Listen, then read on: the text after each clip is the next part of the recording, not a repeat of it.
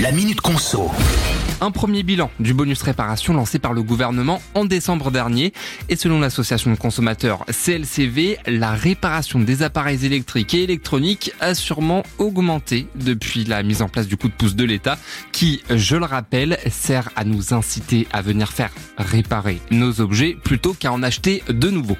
Quelques chiffres. Le bonus à la réparation, qui va de 10 à 45 € selon l'appareil réparé, a été en moyenne de 24 € pour voir notre facture réduire de 22%. Mais le revers de la médaille, c'est que les tarifs de réparation ont probablement aussi augmenté. Par exemple, le prix moyen de la réparation d'un lave-vaisselle serait passé de 125 à 169 € et celui d'un sèche-linge de 119 à 146 €. Alors, ces chiffres sont quand même à prendre avec des pincettes et l'association préfère rester prudente en prévenant qu'il est encore trop tôt pour faire des conclusions définitives, seulement 4 mois après le début de l'aide du gouvernement.